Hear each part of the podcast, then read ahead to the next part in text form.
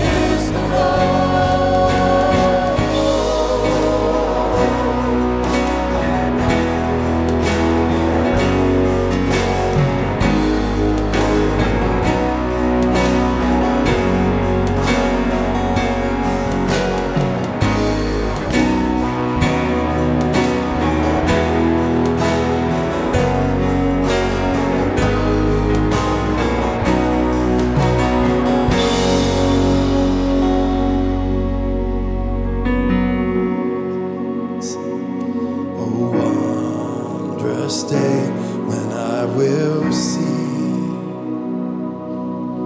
the face of him who ransomed me. I'll fall and worship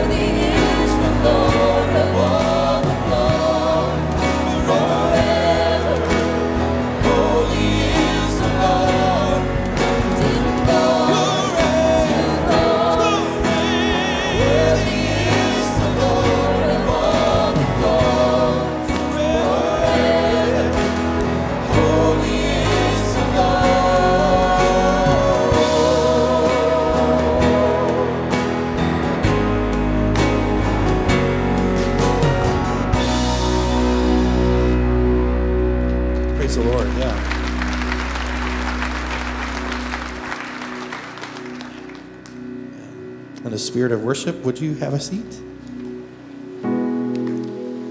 Let's turn our hearts together toward uh, communion this morning.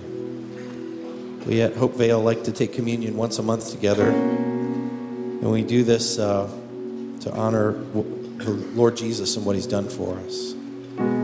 So we just got done singing those lyrics, right? Oh, wondrous day when I will see the face of him who ransomed me. I'll fall and worship at his feet and rise to reign eternally with a grace so glorious. How powerful.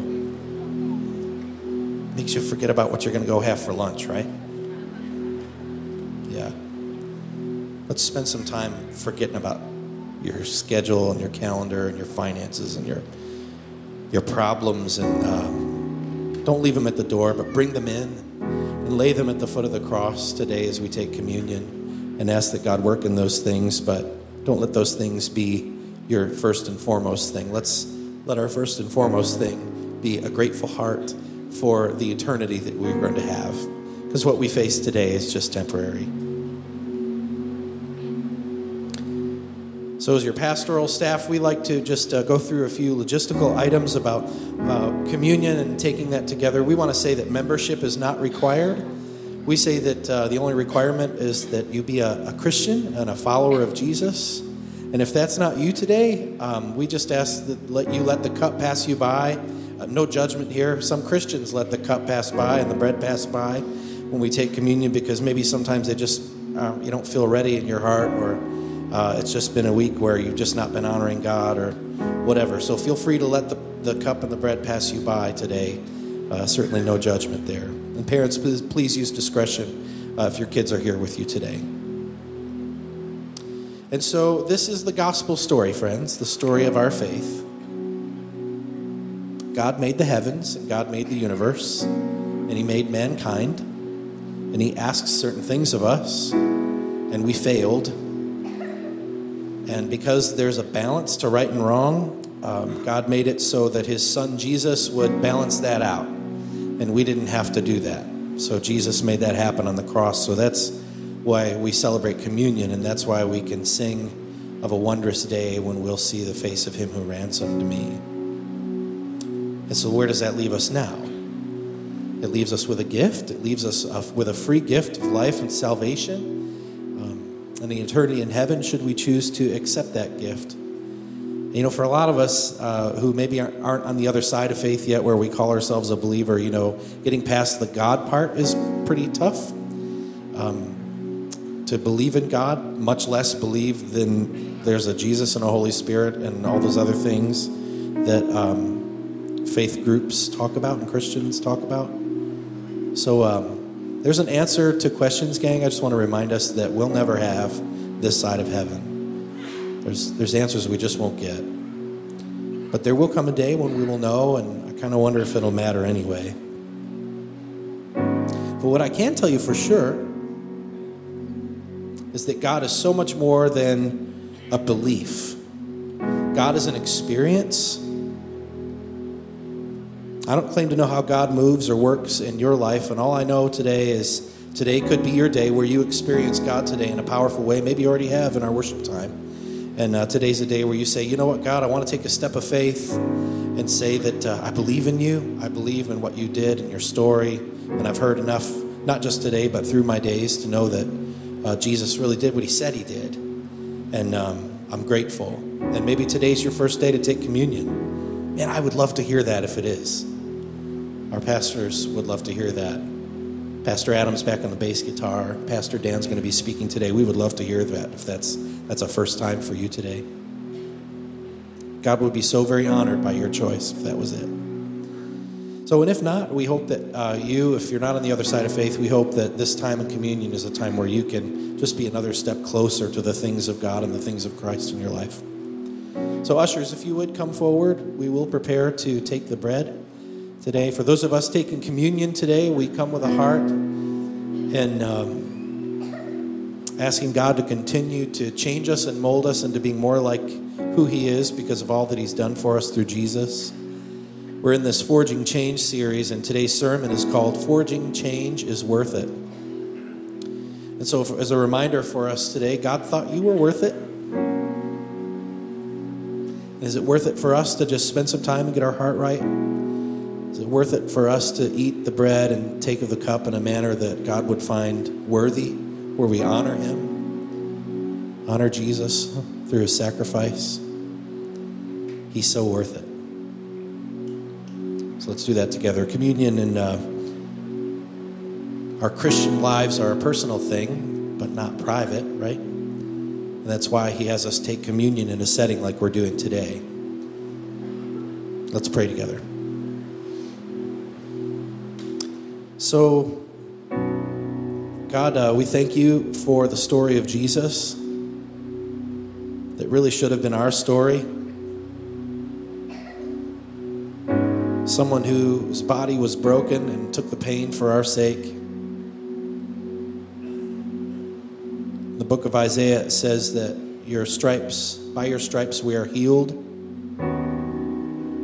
And by you taking on punishment, we were set free. And we're grateful for that. Thank you so much, Lord Jesus. Amen. Ushers, you can go ahead and pass out the bread. We'll just take a few moments to just be still in our heart while we have these pieces of bread passed out.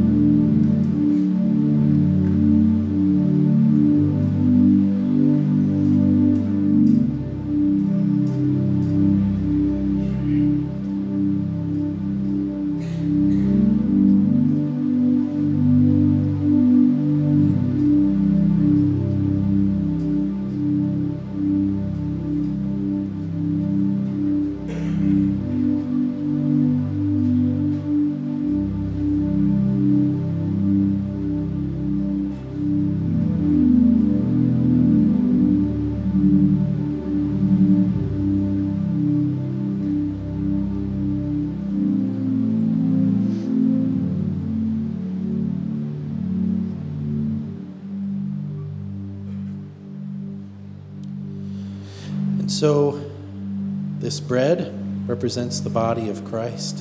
In Luke chapter 22, says, And the Lord took bread, he gave thanks, and he broke it, passed it out, and said to his followers, said, This is my body broken for you. Eat this in remembrance of me. And so, Lord, we remember you today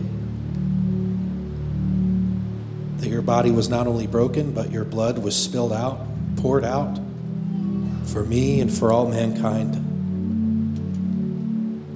And sometimes in communion, God, it,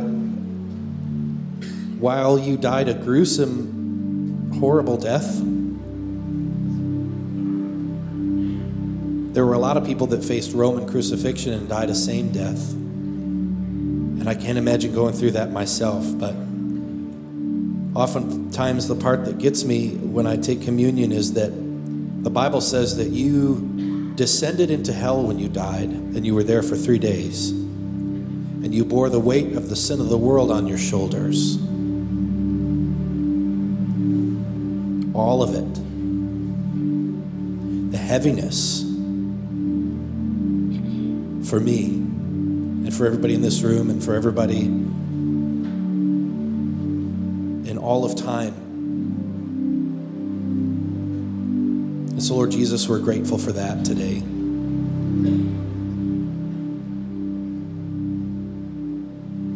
We're grateful. In Jesus' name, amen.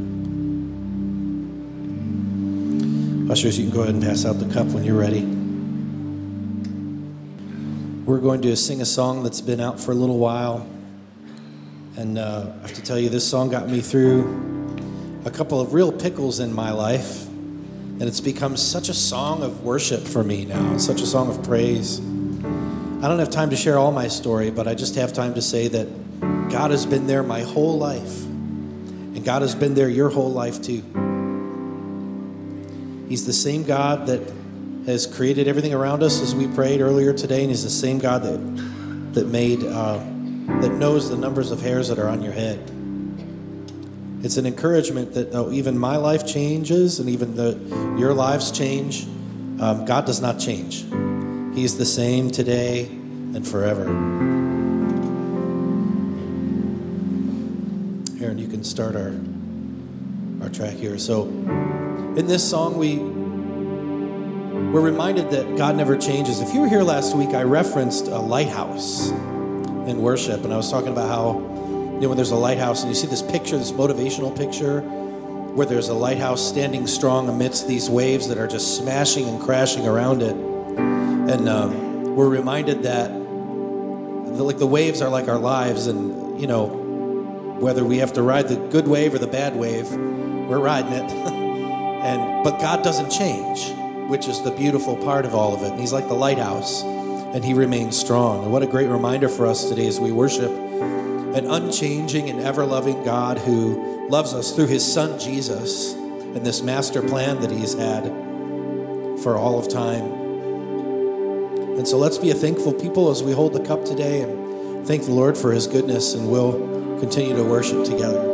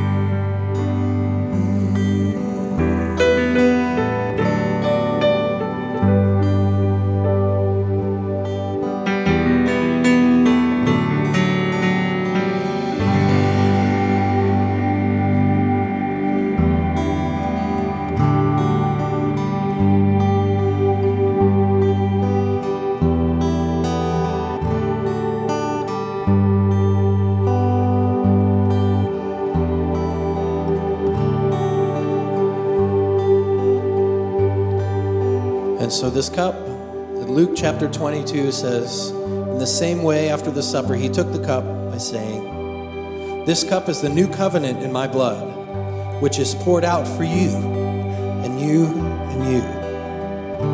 Drink.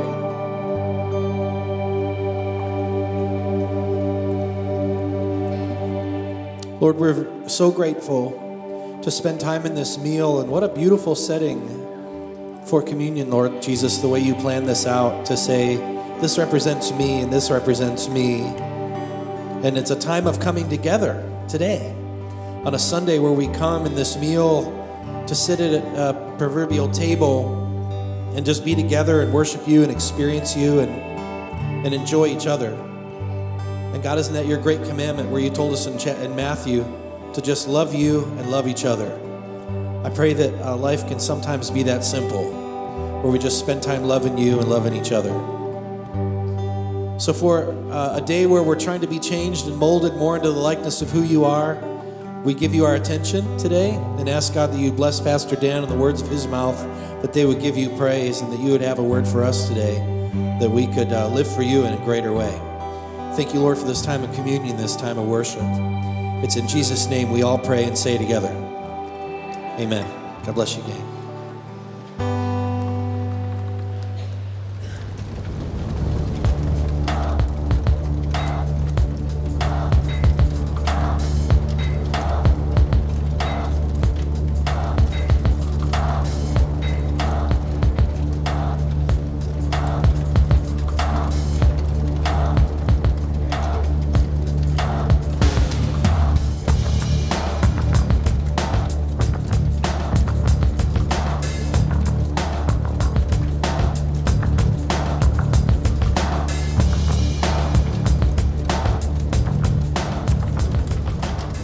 Good morning.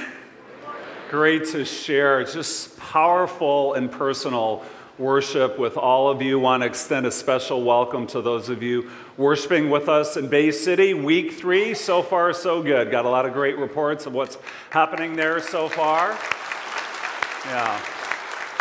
Now, for those of you in Saginaw, we've had uh, around mid 200s both weeks. It's been going great and just looking forward to the momentum that God is building there. Well, today we're going to wrap up our January message series entitled Forging Change. Forging Change. And as we've seen in this series, God is for your change. You need to know that. God is for your change. And what a great promise for us to have in the new year that God is for your growth. He is for your transformation. He is fully committed to help you become the best possible version of the person He's created you to be. And so you need to know that you are not alone in pursuing whatever kind of positive change you want to see happen in your life that's in accordance to His will. Okay, you catch that? Change that's in accordance to His will. So, for instance, God is with you as you try to get a better handle on your finances, so long as your finances don't get a bigger handle on you. And God is with you as you try to improve your marriage, so long as you're willing to do your part to be part of the change as well.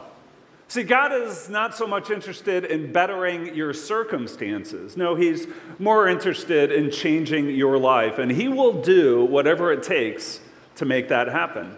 And that's why this series is called Forging Change, because there are certain things in our lives where the only way God can bring about genuine, meaningful, and lasting change is to use the heat of adversity and the hammer of trials. The heat of adversity and the hammer of trials. It's like we saw last week in Proverbs 17, verse 3, where King Solomon, the wisest man in his day, made this observation The crucible for silver and the furnace for gold. The Lord tests the heart. Right? That as the pressure builds in our lives, as the heat gets turned up, our God, the master blacksmith, uses trials to melt us, mold us, shape us, purify us, refine us, to change us for the better. He can and He will if we let Him, right?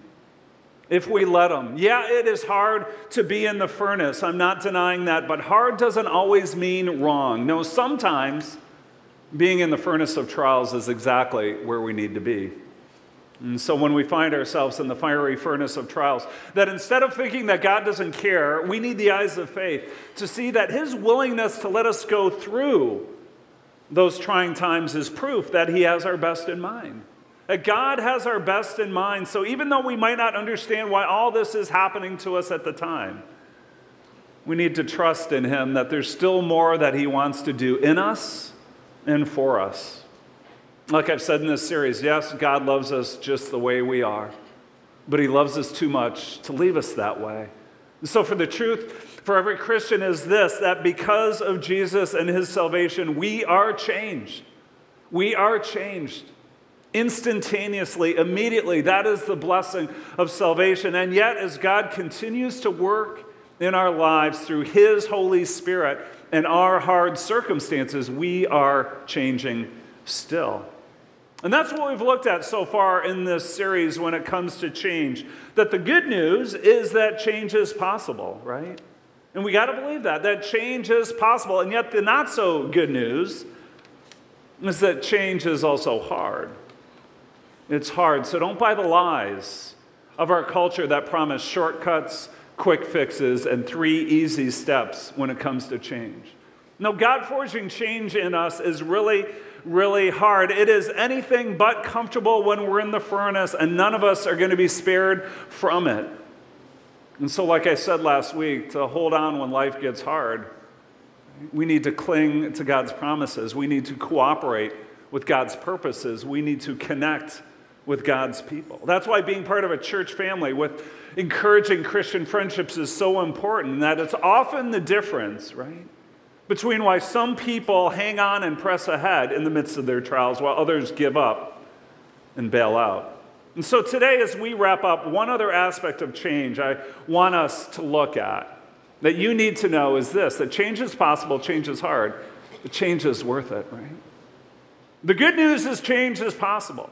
The bad news is change is hard, but the needed news is that change is worth it holding on to our faith in Jesus Christ as God forges his change to make us the kind of people he wants us to be is worth whatever test, whatever trial, whatever adversity, whatever suffering that we have to endure in this one life we're given. It is worth it. It really is. And you need to know that in your heart of hearts today, tomorrow, and for all of eternity. The change that God wants to bring in our lives as he heats us up and hammers us out is worth it all. Now, I realize that's easy to say, in the safety of a place like this and at a moment like this, coming off some powerful worship together. And so it's one thing, right, to hear, hang in there, keep on going, don't give up, it's worth it in the locker room before the game. But it's another thing to live that out on the battlefield of competition, right? And that's how rough, rough life can get. And so, how do we stay motivated? How do we keep a right perspective, God's perspective, when the trials out there try to overwhelm us and everything within us wants to give up? Well, that's what we're going to talk about today. And to do so, we're going to look at some words written 2,000 years ago to a group of Christians who were wondering the exact same thing. These words are found in the New Testament book of James. James. James was one of the key influential leaders at the beginning of the Christian church back in the first century. And get this James was also the younger brother of Jesus. Did you know that? That James is the younger brother. Now imagine that, right? Following Jesus, right? You go to school, and the teacher goes, James, James, oh yeah, I had your older brother Jesus. And you're like, great, right? I mean, right? Big sandals to fill, trust me, right? Well, James must not have been too scarred from that experience because he went on to eventually lead and pastor Christians in the key city of Jerusalem after the death, resurrection, and ascension of Jesus. And so, James, speaking in this position of high authority, writes this letter of encouragement to a group of displaced Christians who are scattered throughout the Mediterranean world who are facing persecution in the midst of trials, poverty because of their faith. In other words, these believers were smack dab in the middle of the furnace. And so, to encourage them in the midst of their fiery trials, James writes this James chapter 1, verse 2. Consider it pure joy, my brothers and sisters, whenever you face trials of many kinds now, if this is your first Sunday with us in this series, or if you didn't have any other context for this passage before you read these words, you would think this is just total insanity, right? Completely nuts. That as you face trials of many kinds, right? And trials come in all shapes and sizes, right? Deception, rejection, depression, betrayal, sickness, separation, job loss, you name it. That as you're going through it, especially when it's tied to your Christian faith. You're supposed to think, what? You're supposed to consider it pure joy? I mean, that just sounds like crazy talk, doesn't it? Now, promotion, yeah, that's pure joy. A celebration, a graduation, relational reconciliation, working through a conflict, that's pure joy too. But facing trials of many kinds, we're supposed to consider that pure joy? I mean, there's got to be a reason why James commands us to do so. And thankfully, there is. Verse 3, verse 4, because. Why consider it pure joy? Because you know that the testing of your faith produces perseverance. And let perseverance finish its work in you so that you may be mature and complete, not lacking anything. Now, there's a lot in this passage we're going to uh, you know, pick apart. But before we dive into this further, I want to say something first about trials in general, okay? And the different reasons why trials come about in our lives, because it's not always the same. Now, let me be clear. I'm not God. His ways are so much higher than mine, so I can't tell you I know all this for certain. But based on my understanding of Scripture, based on my personal observation as I've gone through life, trials happen to us, I think, for these three reasons, at least, right? God initiates them, God allows them, and we self inflict them, right? God initiates them, God allows them, and we self inflict them. God initiates them, that in His sovereign wisdom, just at the right time, God brings challenging situations into our lives, and He does so for a greater purpose that we can't fully understand at the time. Now, you actually see this, right? You see this with Jesus and His disciples as they are following Him. So they're by the Sea of Galilee. And Jesus looks at them and says, hey guys, uh, why don't we go for a boat ride? And they're like, yeah, sure, great, you know. But Jesus has something else in mind, right? That he takes them through the mother of all storms to teach them a lesson about his power over all creation and how he is able to still the storms both literally and figuratively. Right? So God initiates them. Second, God allows them. This is the story of Job from the Old Testament. God allows Job to suffer. It's also the story of Jesus when he is tempted by Satan in the wilderness. Now, the Bible is clear, right, that God himself does not tempt us. The Bible is clear that God himself does not initiate any kind of evil. He's incapable of that, right? Nor does God take pleasure in our suffering. And yet, in his good providence, as we live in a fallen, sin cursed world that is inhabited by a spiritual adversary, where evil things do happen, God allows trials to happen to us. And then, third, we self inflict them, right? Some trials that we are in are just self inflicted by our choices, right? Negative consequences through poor, disobedient, rebellious choices, right? You need to understand that. Now, this is where people get confused, so let me explain this, right? Jesus forgives the guilt of our sin completely. Jesus forgives the guilt of our sin completely, but he does not remove the consequences of our sin entirely. The guilt is, right, forgiven, taken away. That's what the cross and the resurrection are all about. But the consequences, no, they're not always removed entirely. See the difference? And so sometimes we're to blame. We create our own adversity. And so the trials we experience happen for the, at least these three reasons, right? God initiates them, God allows them, we self inflict them. But whatever the cause might be, whatever the cause might be, God is able to take those trials and He is able to use them for our good. That's what James is trying to tell us. So, back to chapter one consider it pure joy my brothers and sisters, whenever you face trials of many kinds, for whatever reason they happen, why verse 3? Because you know that the testing of your faith produces perseverance, and let perseverance finish its work in you so that you may be mature and complete, not lacking anything, right? So, trials, right? Trials lead to testing. Testing leads to greater perseverance and a stronger faith. And then that perseverance, what? Leads to maturity, spiritual maturity, maturity in Christ, and wholeness or completeness. This is how God forges genuine, lasting, meaningful change in our lives. It's interesting that the word that James uses here for testing comes from the same Greek word back in the first century that's used to describe the refining of gold and other precious metals, right? That under normal conditions, you can't always tell with the naked eye whether something is real or counterfeit, right? Valuable or worthless. And it's only when you throw it into the furnace, right? Into the crucible, that the true character is revealed. And don't you think real life's kind of like that too?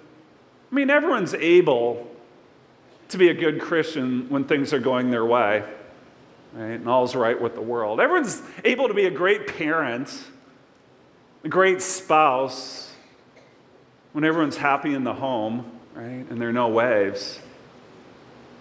Right? When the heat gets turned up, when the waves get higher, throw in some adversity, dig beneath the glittery surface, and you begin to find out what everyone's made of. And so God uses these trials to reveal to us where we are presently in our spiritual progress, to show us how far we still have to go.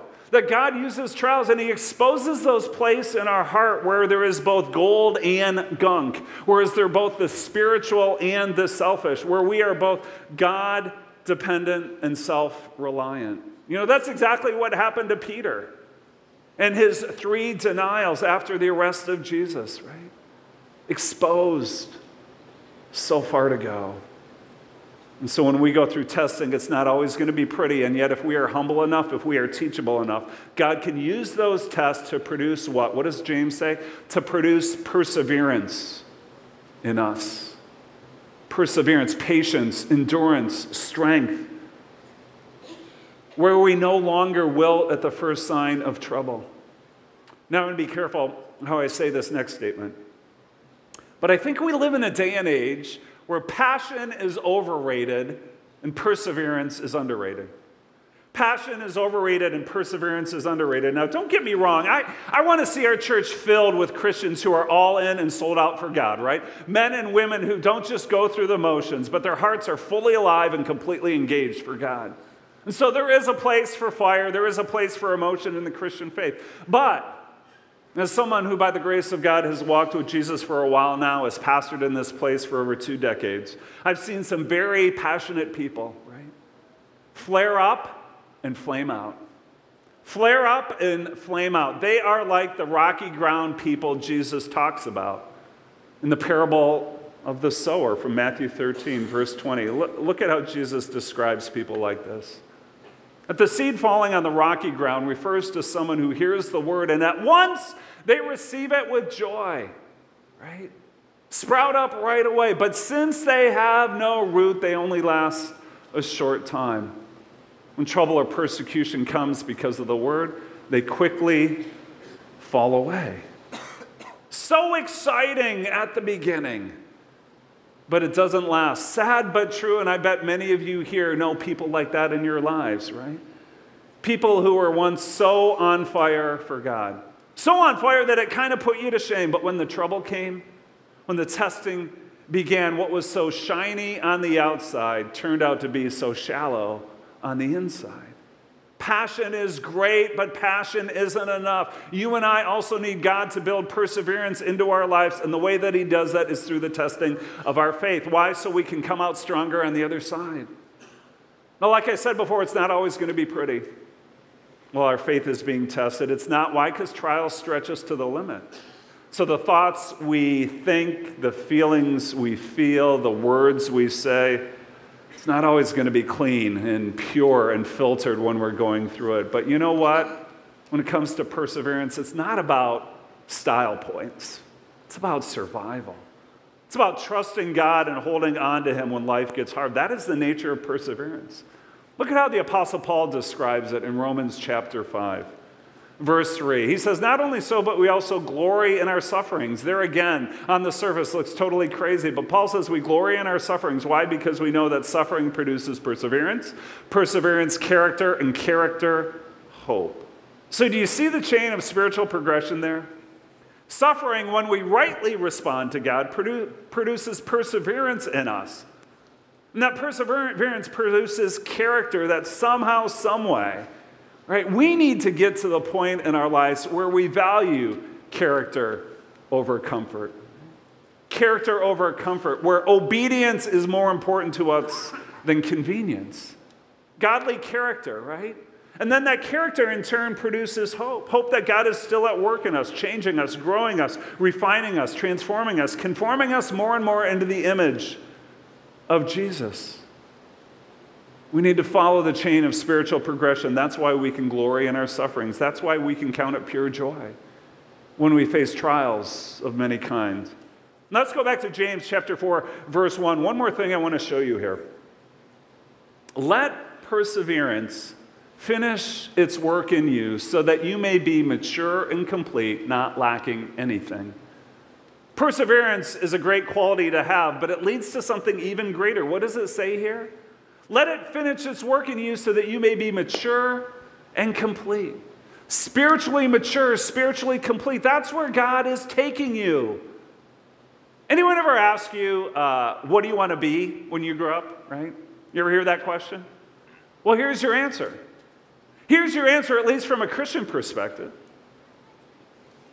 We grow up to be spiritually mature, we grow up to be spiritually complete. I don't know about you, but I would love to get to the place in my life where my desires actually line up with God's desires all the time. Right? In every area of my life marriage, family, work, church, finances, fitness, fun, everything, right? And my desires would line up with Him. And then not only that, but I get to this place of wholeness where what I feel is actually consistent then with what I think, what I say, and what I do. Right? That, that's the wholeness that's being talked about. I'm not even close to being there yet. I don't think any of us are, but that's what we're shooting for. That's why it's worth it to hang on in the midst of our trials and not give up.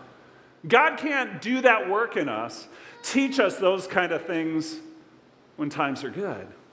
Now, let perseverance finish its work in you so that you may be mature and complete, not lacking anything. You know, when I just threw out that question, you know, the age old question, what do you be, what, what, do you want to be when you grow up? I, I wasn't thinking so much vocationally, right? It's how people usually ask the question work, job, career, profession, things like that. That's a spiritual question. What or who do you want to be when you grow up? But in light of everything we've talked about, I think there's an even more basic question to ask, right? The question is this Do you want to grow up? Do you want to grow up? Do you want to progress in your faith? Are you willing to let God do his forging work in you no matter the cost so he can bring about genuine, meaningful, and lasting change in your life? Is that really what you want, or do you want to just keep on having your own way all the time? Where a comfortable life is more important than a changed life? Do you want to grow up? See, following Jesus in this lifetime, going through this sanctification process of transformation that we've been talking about in this series means answering this question with a yes. Yes, I want to grow up, and yet it's not just a one time decision, but it's something we keep coming back to throughout our lifetime over and over again. That when every single trial comes our way, big or small, long lasting or brief, faith says, God, I want to grow up. God, I want to change and become more like the person you intend me to be, so I'm going to fix my eyes on you. I'm going to trust you in the furnace as you heat me up. I'm going to trust you on the anvil as you hammer me out. And by your grace, I will persevere. And I will come out stronger on the other side. And so, my hope for you, my hope for us as a church, is that we would all want to grow up spiritually.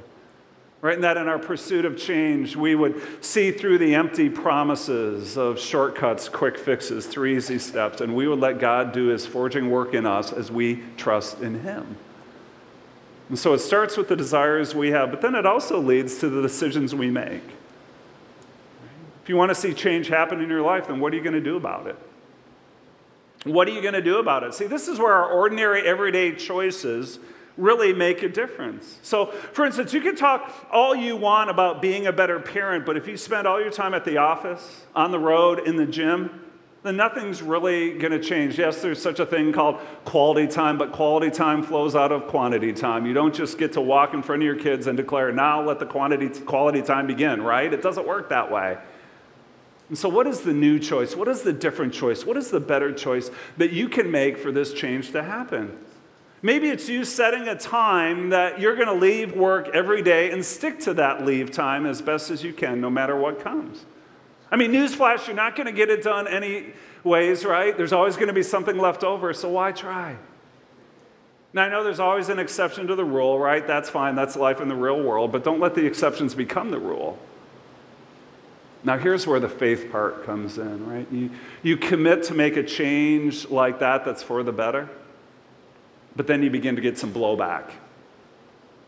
Blowback from your manager, blowback from your customers, wondering why you're not working after hours, wondering why you're not picking up the phone right away when they try to reach you.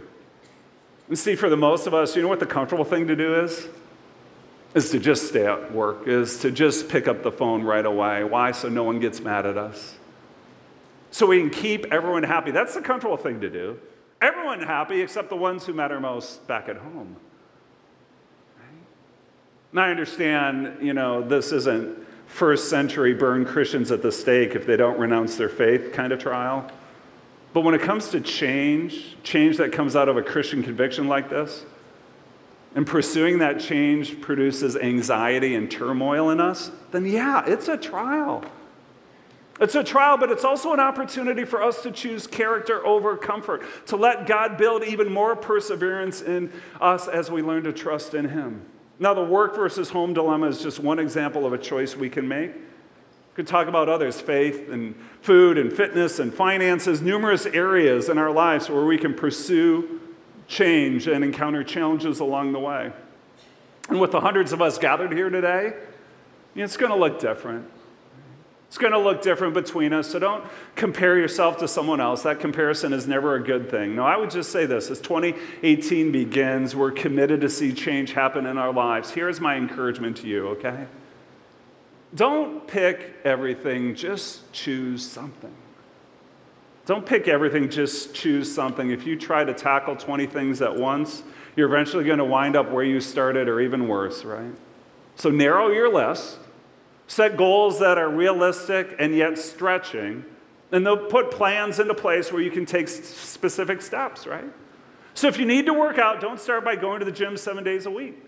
If you're way over your head in debt, just pick one credit card that you're going to try to pay off first If you're trying to do better in your walk with God, make coming to church on Sundays a greater priority, or take a step to join a community group, or talk to a leader about serving in their ministry area, or just try setting aside five minutes a day to read through a devotional and pray. Whatever it is, just choose something.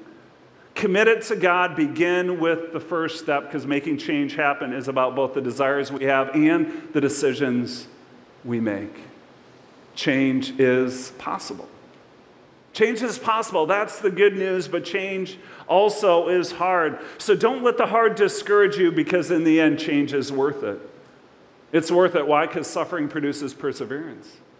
Perseverance produces character. Character leads to hope, a living hope, a greater hope, a stronger hope, a hope that's going to make it worth it all in the end. And that's what James wanted us to know. And so, as you and I think about that kind of hope, let me share these final words from James with you. Chapter 1, verse 12. He says this Blessed is the one, blessed is the one who perseveres under trial because having stood the test, that person will receive the crown of life that the Lord has promised to those who love him. Bless You know, we've talked a lot about the journey in this series, right? The journey, the journey of our sanctification, of our growth, of our progressive transformation. But James also says it's about the destination. The destination. It's about who we're becoming in this lifetime, and it's about who we will be with in the life to come. Because there is a promise, there is a blessing for those who persevere under trial and stand the test. And what does James call that blessing? He says that we will receive the crown of life. The crown of, now, Bible scholars say that James isn't referring to the royal crown of a king, but rather the olive wreath of a competitor, a champion. It's the recognition given to the athlete who perseveres through the pain and finishes the race. Now, I personally don't think at you know the end of time, the Lord's presence, we're going to get a literal you know olive wreath. I think it's more symbolic. But I think there will be a glory. There'll be an honor. There'll be a recognition that we're going to experience when we pass from this life into the next. And we are ushered into the presence to spend eternity in heaven with Him. A place where the Bible says there is no more death, no more mourning, no more crying, no more pain, that sin, death, evil, Satan, that Jesus defeated when he rose from the grave, will finally be destroyed fully and forever. The light of God's glory will shine forth into every possible square inch of this vast universe. This is where our lives, this is where all of creation, this is where all the cosmos, where all of the history is headed, right? That good will triumph over evil in the end. That is the story. That's the end. But we're not there yet. And so, my encouragement to you in the midst of trials and adversity is to hold on, hang in there, don't give up. Resist the temptation to throw it all away when things get really hard. Why? Because it's worth it. That the change that God is working in you is simply preparation for the glory He's going to pour out upon you. That's the hope. So, blessed are you Blessed are you. Blessed are you when you persevere under trial. Why? Because when you stand the test, when you make it to the end, you will receive the crown of life that the Lord has promised to those who love him. And when that time comes, you'll know. You'll know, you'll know that enduring the heat of adversity, enduring the hammer of trials, was worth it in the end. It's going to be worth it. That's where we're headed. Change is worth it. Let's pray together. And Heavenly Father,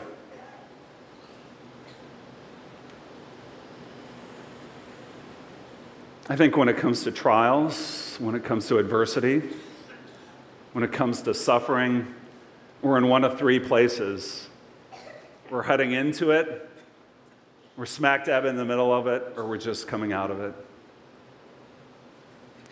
And though it may look different for each of us, um, the experience is common. And so we pray. Pray for our own lives first that you would build perseverance in us. Strengthen us, stretch us, refine us, purify us. Maybe the changes we want to see aren't going to happen overnight. They're probably not going to happen overnight but you are for our change. And so, by your grace, we will step forward. And as the heat gets turned up, we'll hold on to you. Because, God, we know that in the end, it's going to be worth it. That there is blessing beyond description for those who persevere under trial, make it to the end, and are in your presence. Lord, our prayers especially are for those here today who can't see beyond today life, adversity, trials have beaten their eyes down. And they can't look up. God, give them the grace to look up, to look ahead, to see your beauty, your glory, your power, and to be reminded that the change you are forging in us is worth it all. It's worth it all. Fan the flame of our hope that we will endure to the end. This we pray in Jesus' name. Amen.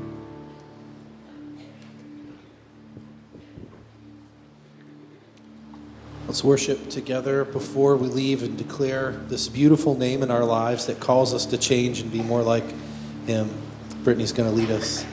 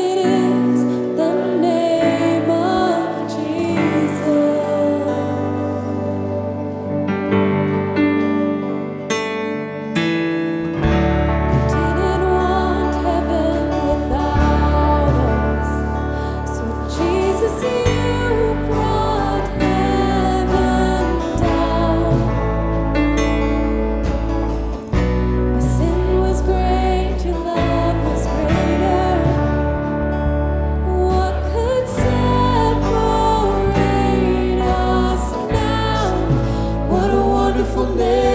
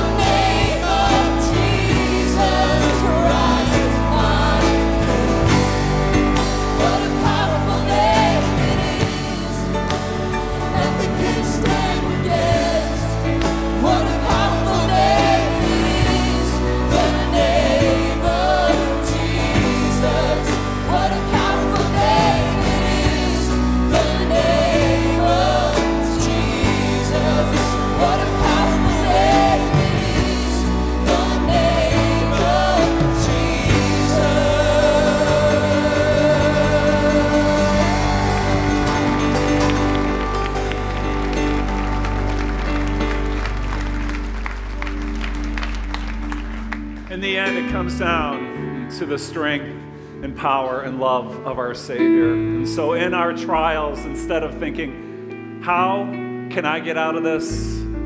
We need to look to Him and watch Him take us through it. Amen. Amen. Next week, we are going to celebrate with Bay City and their grand opening and talk about what it means to be one church in two locations. Looking forward to that. It's going to be great. But as you go from here, may you go out in the hope that comes from the beautiful and powerful name of Jesus Christ.